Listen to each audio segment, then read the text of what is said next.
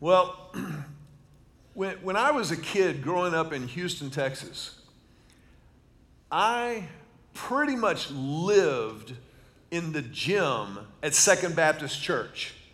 It, was a home away from home. It, it, was the first place that I ever played organized basketball as, as a wee little tot in elementary school.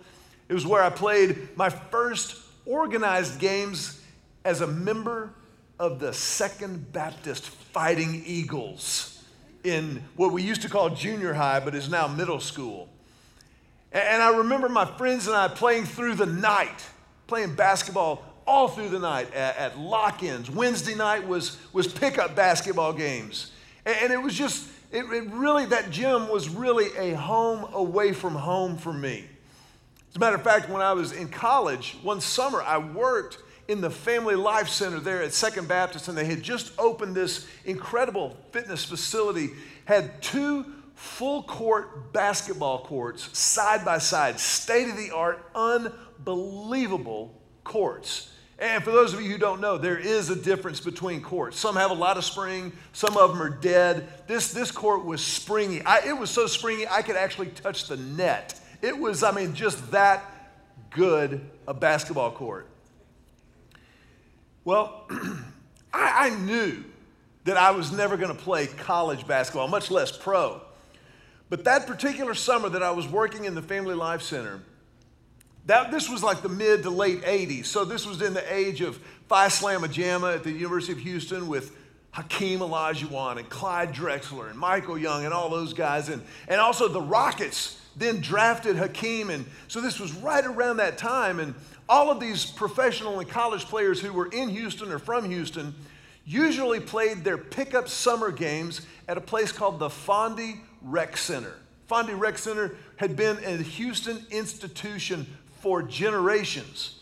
But this particular summer, the Fonde Rec Center was under some long overdue renovations.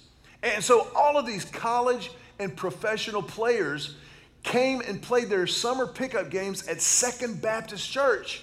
And I remember walking into the gym just going, oh my gosh, these guys that you've seen on TV. I remember like Clyde Drexler wasn't yet a Rocket, but he was home in Houston for the summer times. I remember watching Hakeem running the floor. And I have to tell you, in complete transparency, I knew I, I wasn't good enough to play with these guys, but there was part of me. I thought, man, maybe if I just walked into the gym and if they needed a scrub, I mean a sub, then maybe, maybe I could get in the game. But the first time I walked in the gym, saw these guys six five, six nine, seven feet. I mean, flying down the court, shaking and baking, dunking. It shattered all of my delusions of grandeur. I, I knew beyond a shadow of a doubt that in every way, both literally and, and figuratively, and in every way imaginable, these guys were in a league of their own. You know, when, when you and I worship, when we bring it and intentionally acknowledge God's rightful place at the center of our lives and above all, that's a, that's a confession of, of faith. That's a statement of fact that God is in a league all his own, that he is God, that we are not, and we're celebrating that. And so we bring our worship, we, we bring it and we lift up the name that is above every name, not only when we sing together on the weekends, but in every single part of our lives. This teaching series that we started last week called Bring It is, is really an exploration of that fact that every single part of your life, every part of my life, of every person created in the image of God by God, is created for the singular act of worship. For all of our unique gifts and talents and callings, and they are unique and specific to each of us individually. For all of that uniqueness, there is a commonality that is shared by every single one of us. We are created to worship, we're created to bring glory to God. And we established last week that the, the foundational scripture for this series is found in 1 Corinthians chapter 10. I want you to turn to 1 Corinthians chapter 10, and put your thumb there, but also hold a place at Isaiah chapter 6. We're going to get there in just a second. Isaiah 6. But 1 Corinthians 10:31, you'll remember last week we said this is foundational. The Bible says whether you eat or drink or whatever you do, do it all for the glory of God. Now last week we focused on the do it all part of that passage of scripture. But as I was preparing and, praying for this whole series, I realized that that next little phrase there, the glory of God, is central to this idea of bringing our worship. That, that, that we have to understand what the glory of God really and truly means. It's a, let's be honest, it's a great church phrase, isn't it? But how often have we really and truly asked or discussed or dived deep into the glory of God? What does it mean? Like, for instance, the Westminster Shorter Catechism, written in the 1600s to help explain the Christian faith to, to children or to brand new believers in the form of questions and answer. It, it begins with that question what is the chief end of man? Well, what is the purpose of humanity? Why are we here? And the answer there in the Westminster Shorter Catechism, of course, is the chief end of man is to glorify God and enjoy Him forever. That's, that's why we are here. Now, the Westminster Shorter Catechism is not the Bible, but it is rooted in Scripture. The answers are found there in the Bible. And this idea of to glorify God, to, to bring God glory that, that's an interesting, interesting thing. Let me, let me give you a working definition. I would encourage you, everybody take out your program that you got when you came in. Everybody just take it out and hold it up just real quick. Take out your program, hold it up. You'll notice inside there's the Connect card, but there's also message notes. I want to encourage you to take notes every week when we gather, but especially through this series as we're, we're diving into some things that we maybe have heard before but I think a lot of us have not fully understood or, or, or appreciated or appropriated in our lives. When we talk about the glory of God, the glory of God is evidence. It's evidence of the beauty and the power of God's majesty. It's evidence of the beauty and the power of God's majesty. The, the fact that, that God is truly awesome. Now, as I shared with you, when you grew up in the 80s, like I did, the word awesome kind of kind of took on a new connotation, mostly thanks to Jeff Spicoli in Fast Times at Ridgemont High. That, that was kind of where it all started culturally. People going, man, awesome. That's awesome. Man, this pizza's awesome. Well, it was what we, that was just what we said. This is what we did. But I, I want us to, to go back beyond Spicoli, go beyond the cultural norm, and, and to consider the awe, the, the wonder of who God really, really is. You know, I remember when Julie and I started dating. I don't, we don't talk about this a whole lot just because it doesn't come up a lot in day to day living. And it's fun too because, like right now, Julie doesn't know where I'm going with this illustration, and she's very nervous on the front row. So that's, that's just fun for me. But it, I promise you, baby, it's a good place. When Julie and I started dating, I remember, I remember driving to her aunt and uncle's house where she was visiting in Houston in my 1979 Oldsmobile 98 and, and pulling up uh, in front of the house, knowing I was about to see Julie. And, and I remember the butterflies. Guys, let's be honest. How many of y'all remember the butterflies? Men, just let me see a show of hands if you remember. Every dude in here who just raised his hand, smart move.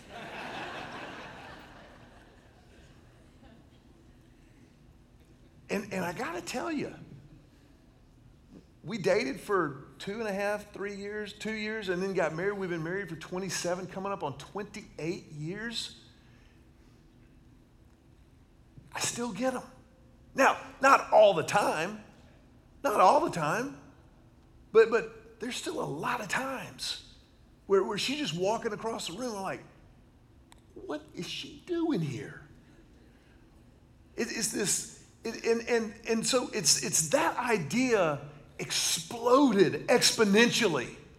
It, it's that concept to consider that this God, the creator of the universe,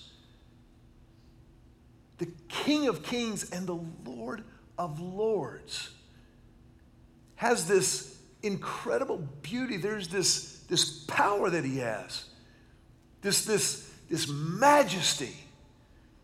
And the Bible, the Bible is littered with examples of the majesty of God. But there's, there's, there's a scene that the Bible paints so perfectly in Isaiah chapter 6. If you've got your Bibles, I want you to go to Isaiah chapter 6, or maybe it's on your phone, you have to scroll down a little bit. Isaiah chapter 6, the prophet Isaiah, who, who ministered in, in Israel about 760 to 700 years before Christ walked on the earth, Isaiah is recording the vision that God gave him when God called him to ministry. And so Isaiah chapter 6 is his recollection of this vision, this divine vision that God gave him. And look at, look at how Isaiah wrote this down. Isaiah chapter 6, verses 1 through 3. It was in the year King Uzziah died that I saw the Lord. He was sitting on a lofty throne, and the train of his robe filled the temple. Now, attending him were mighty seraphim. Seraphim are, are angels that are pretty high up in the hierarchy of angels. Seraphim, each having six wings. With two wings, they covered their faces, with two, they covered their feet, and with two, they flew. And they were calling out to each other, Holy, holy, holy is the Lord of heaven's armies. The whole earth is filled with his glory. The whole earth is filled with the glory of God, the evidence of the beauty and the power of God's majesty. Now, I, I want you to, to, to, take just a second and, and allow your, your imaginations to run wild, led by the Holy Spirit. Here's Isaiah, a, a simple, simple man called into ministry. And God gives him this vision of heaven, the seraphim, the angels hovering around the throne of God, calling out to one another, Holy, holy, holy. The entire earth is filled with the glory of the Lord of heaven's armies. That's, that's, that's a, you want to talk about awe? You want to talk about awesome?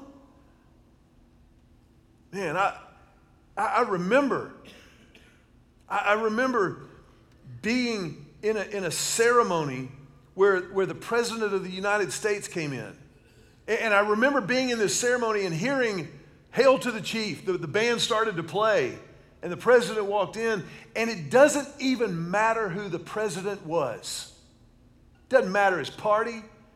There, there's something, if you are remotely sane, you kind of go, whoa, that's the president of the United States of America.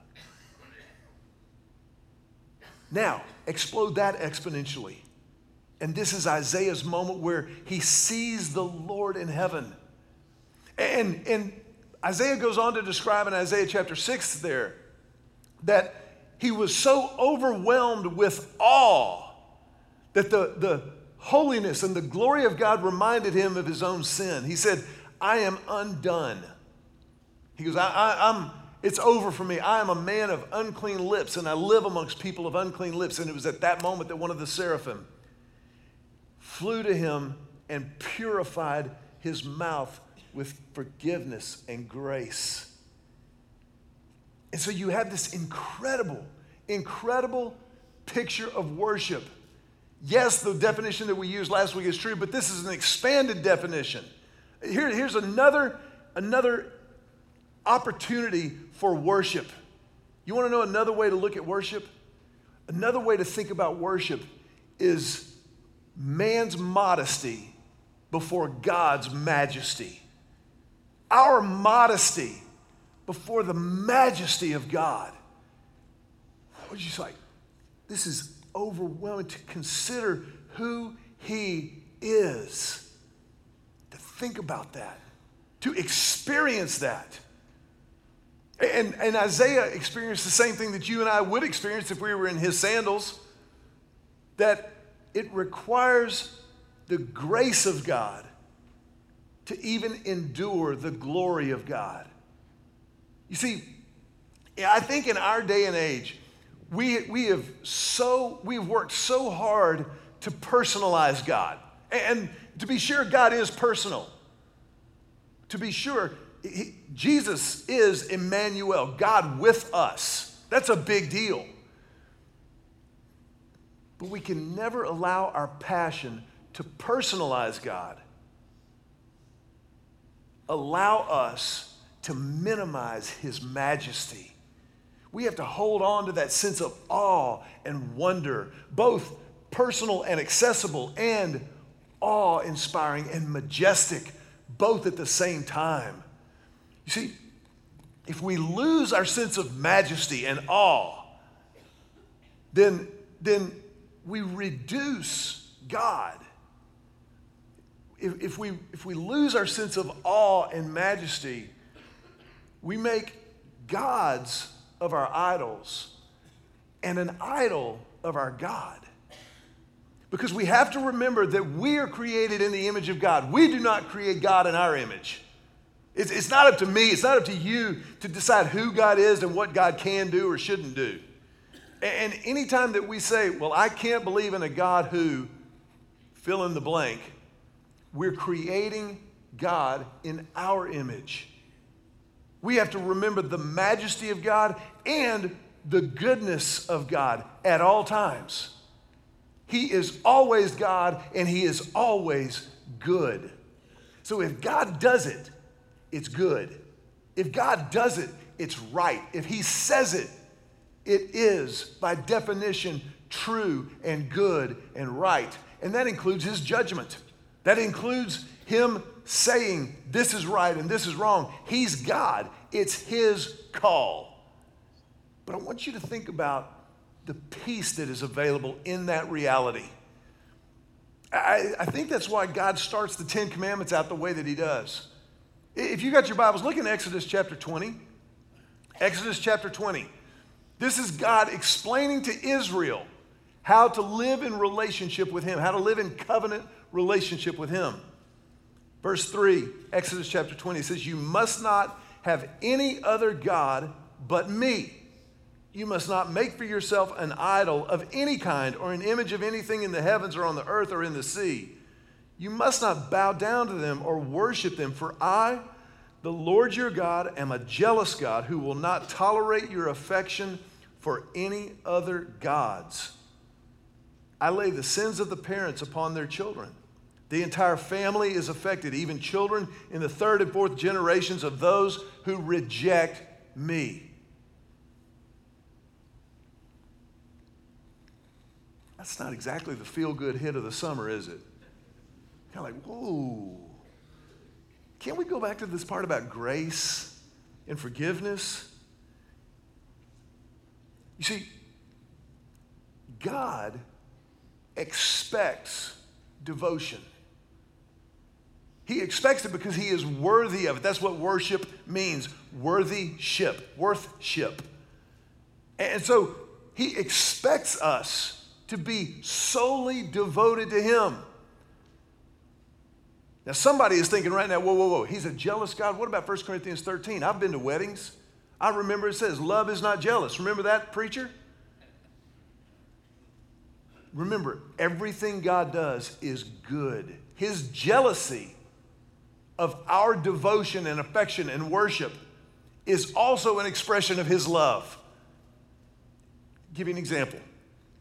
Julie, my bride, 27 plus years of wedded bliss. In our marriage, there are some non negotiables that, that actually strengthen the relationship, the, the connection that we have. We've been married for 27 years. Julie made it very, very clear when we got married that after our wedding day, she would prefer that I not date other women. That, that was just kind of one of the things that we said this is a non negotiable. Just, just, we're going to say, we're only going to date each other. And for the record, I asserted the same expectation on her. And for 27 years, she has never dated another guy. Why would she want to?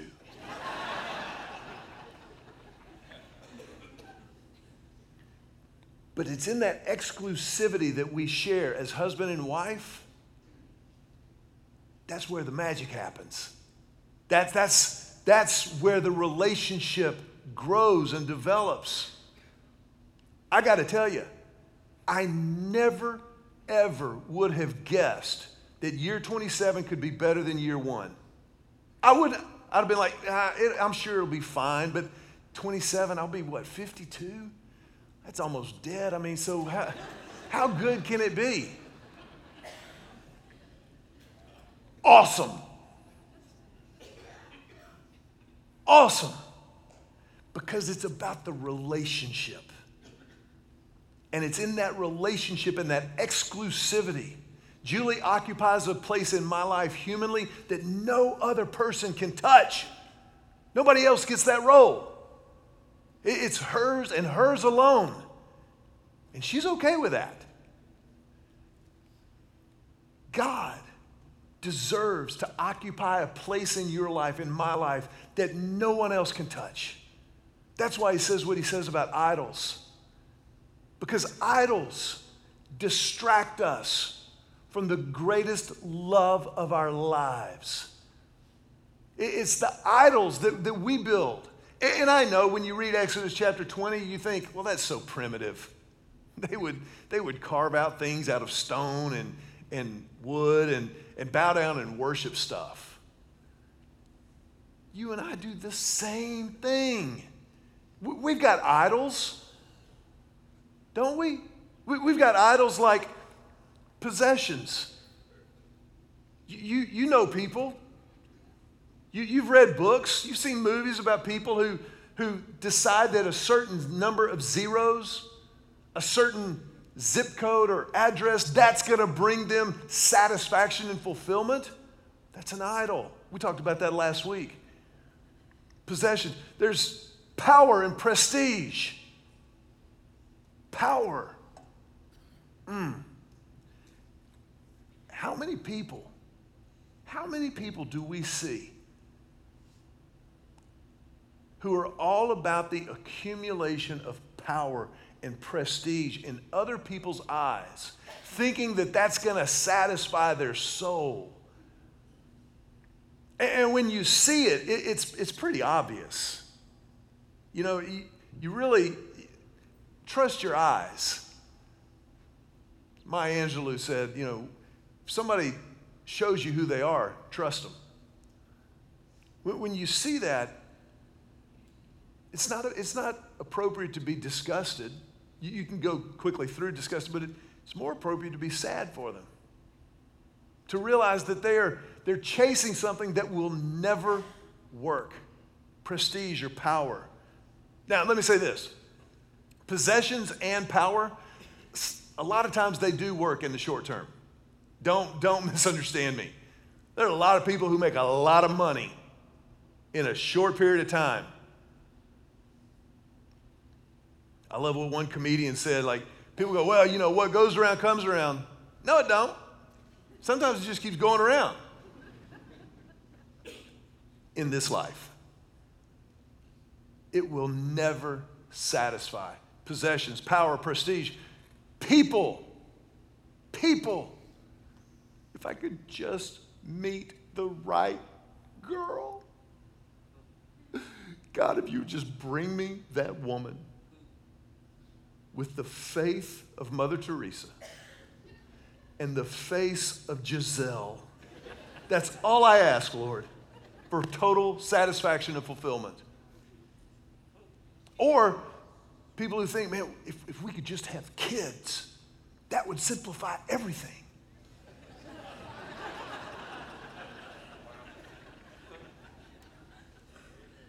Father, we pray for these people right now.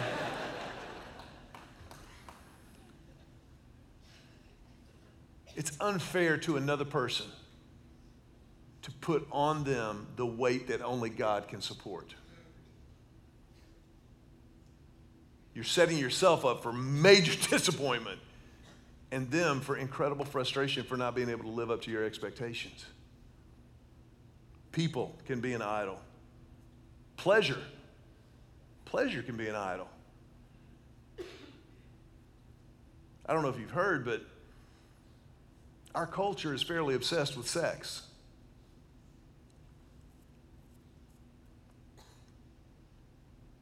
Now, sex is a gift from God, created by God, envisioned, dreamed up by God. But it was never intended to be the satisfaction of your soul. It's not. I mean, it can be fun, but it's never going to satisfy your soul over time. And, and all of these different idols can, can really be bottom line in pride. Just pride. A, a, lot of, a lot of times we keep God at arm's length because of pride. I, I've talked to so many people who have thrown up so many smoke screens. Oh, what about evolution? What about the dinosaurs? The dinosaurs aren't even mentioned in the Bible. How can you believe the Bible? It doesn't go back that far. And, and, and I'm happy. I think as believers, we ought to be educated and, and able to have these kind of conversations intelligently with graciousness, gentleness, and respect, as Peter says. But a lot of times, a lot of times, those arguments are smokescreens. Because when it's all said and done, a lot of times we just don't want to bow the knee and express our modesty before God's majesty. It's pride. Pride in myself can be an idol, just like possessions, just, just like power, prestige, just like pleasure, just like any of those things. Pride in yourself. You, you make yourself an idol.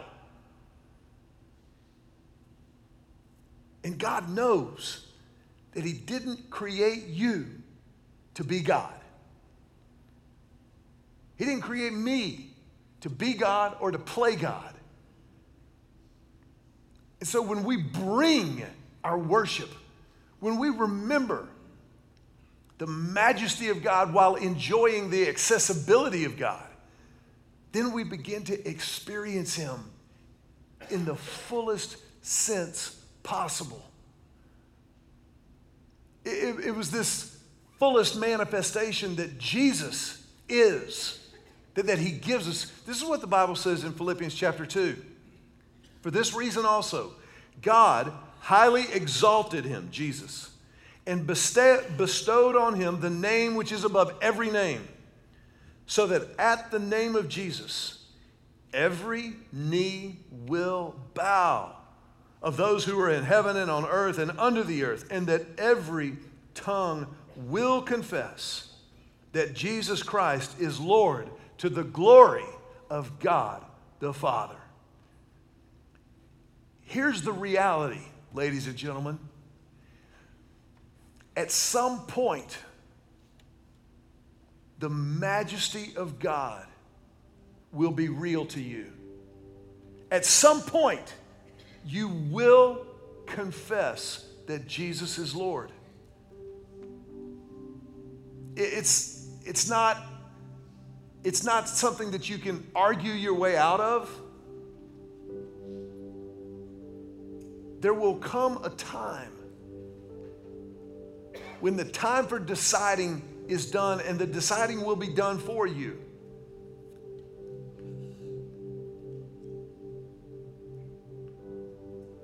The question is will you bow the knee?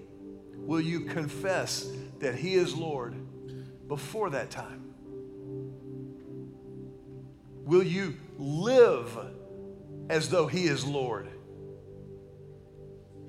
And bring it with everything that you've got, acknowledging your modesty before His majesty. I want to ask you to bow your heads for just a moment. For, for just a brief moment.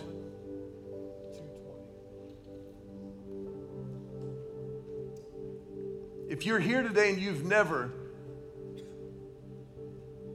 bowed the knee, you've never acknowledged that He is God and you are not, by confessing your sin and receiving His grace, stepping into that relationship, we want to give you the opportunity to do that.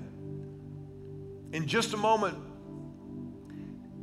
it doesn't doesn't require that you pass a test with a certain score, it doesn't require that you have a certain attendance record at church over the next six months. It requires a willing heart and a surrender to who God is.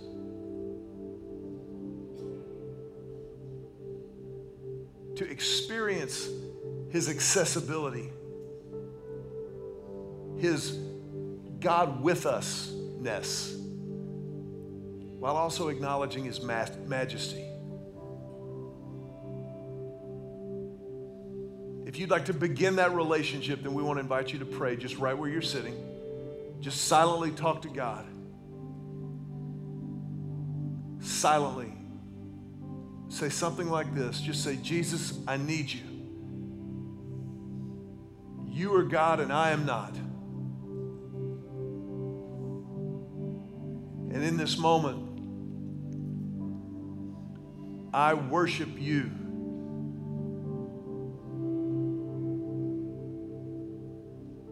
I admit, I confess you are Lord. Lord of this world, but also Lord of my life.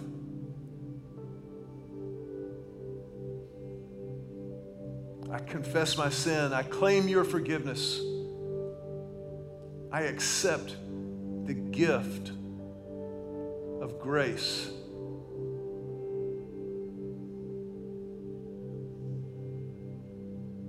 And I will follow you from this moment forward.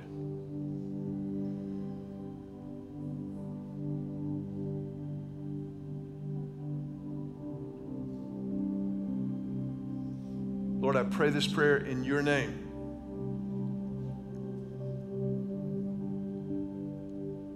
I want to ask you just to remain with your head bowed for a moment. But if that was your prayer, this is the biggest moment of your life. And so, as a church, we want to help with what comes next.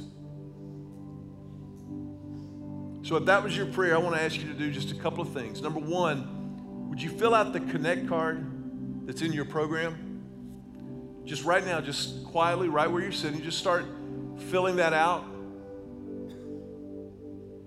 You'll notice about a third of the way down is a place to indicate there, I committed my life to Christ this week. That's what just happened. And when our service ends and we dismiss in a couple of minutes, I want to ask you to tear that off at the perforation along the fold there. And before you leave, just hand it to one of our ushers, one of our hosts, or maybe somebody underneath the hub out front under the big front porch. And that will begin a, a conversation, a dialogue that'll proceed at whatever pace works for you.